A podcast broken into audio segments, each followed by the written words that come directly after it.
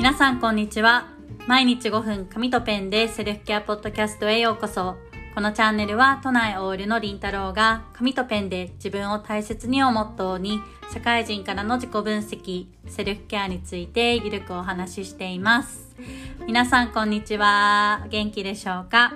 えー、昨日はですね100回っていうことでちょっと調子に乗ってですね気づいたら歌うような挨拶をしててちょっと後から聞いて恥ずかしいなって思ったのとあとこんなの冒頭の挨拶を皆さんに聞かせてですねはいちょっとお耳の邪魔になってないかなっていうのをちょっと心配しているりんたろうです。はい、皆さんちょっと冒頭からすみませんでした。はい、あの100回おめでとうございますっていうメッセージもいただいてとても嬉しかったです。ありがとうございます。これからもよろしくお願いします。はい、えっ、ー、とちょっとご連絡が遅くなったんですけれども、えっ、ー、と昨日じゃない先日の日曜日まで募集をしておりましたワークショップだったんですが、はい、あのー、なんとですね、予定よりもかなり多い方から、えー、ご連絡をいただきまして、はい、めちゃくちゃ嬉しいです。ありがとうございます。ちょっと、こんなにたくさんの人と一気に話せるのかっていうのでですねちょっとドキドキとワクワクとはいあの嬉しいっていう気持ちがちょっと入り混じってるような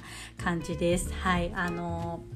これから皆さんとお話できるのを楽しみにしております。でもし今回あのちょっと忘れちゃいましたとか遅れましたっていう方いましたらあのちょっと来月以降イベントやるかはまだ未定なんですけれどもあのまず、えーと、来月以降もしやるとすれば LINE 公式の方にご連絡をさせていただくかなと思いますのではいあのまずご登録いただいて連絡待ちみたいな感じであのスタンプ 1, 1個送ってもらえればなというふうにはい思います。あのちょっと次回以降もあの皆さんとお話できたらなと思ってますのでよろしくお願いします。はい、えーと、今日のテーマはですね昨日も、えー、少し触れたんですが、えーと、以前にもちょっとご質問いただいていたと思うんですけれども、えーと、私がまあなんでジャーナリングを始めたのかっていうところのきっかけの話を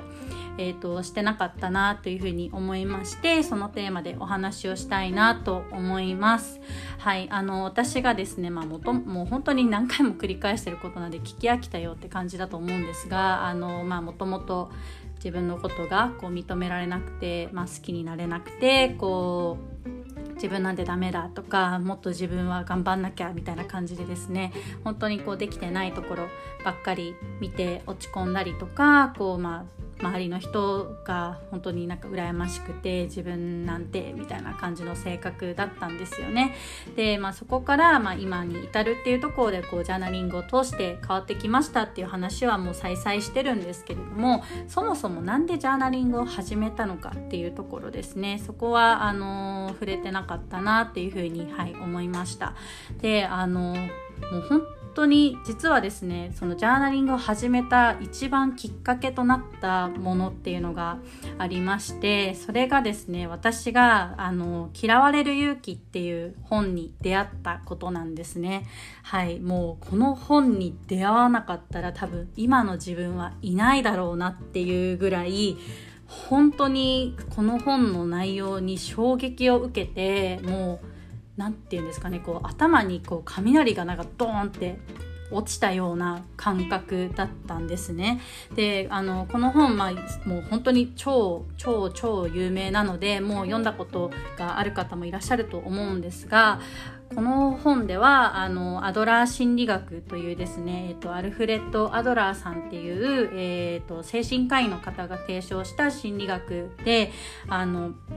本当にもう何て言うか時代の100時代を100年先行ってると言われているこう、まあ、人間理解の真理というかこう到達点っていう風に位置づけられているんですね。であの本当にこの本は本当に衝撃的で私にとってはでそのまあ内容いろいろこう私の好きなポイントとかですねすごい大事なポイントっていうのはあのいくつもあるのでここでは話しきれないんですがこう、まあ、端的に言うとこうなんか人は変われるとかですね世界はそんな複雑なものじゃなくてとてもシンプルだよとか誰もが幸せになれるんだよっていうような、まあ、メッセージをあの届けているんですね。でそれのためのこう考え方だったりとかこうなんだろうな普通だったらこういうふうに考えるでしょうっていうところを完全にこう覆すような考え方を提案している心理学なんですね。でもう本当に私このアドラー心理学が大好きであの本当一時期あの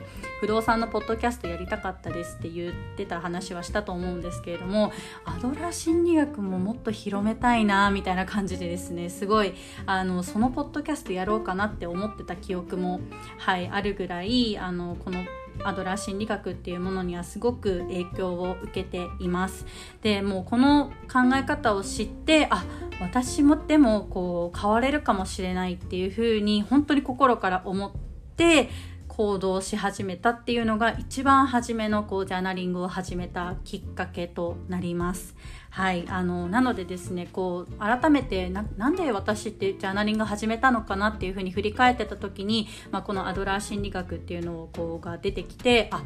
これも私がこう変わるためにすごく大事なこうポイントだったなっていうふうに思ったのであの、まあ、区切りよくですね100回を迎えたっていうのもあるのでこれからはあのアドラージャーナリングのことだけではなくてアドラー心理学のことも少しですねこの、えーポッドキャストでもあのお話できたらなというふうに思っております。何せですね時代をこう100年先行したっていうふうに言われていた思想なのでなかなかこうすぐには理解できないようなこうちょっと理解が難しいようなポイントがあったりだとか私でもですねなんかこううんこれってどういうことだろうっていうふうにまあちょっと迷うこともあってこうこういった発信の場でこう伝えるっていうことにあまり自信がなかったんですけれどもそれでもやっぱり私自身が変わるきっかけとなった本当に大きな影響を受けた、え、ものになりますのであのぜひ皆さんに知っていただきたいなというふうに、はい、思っております。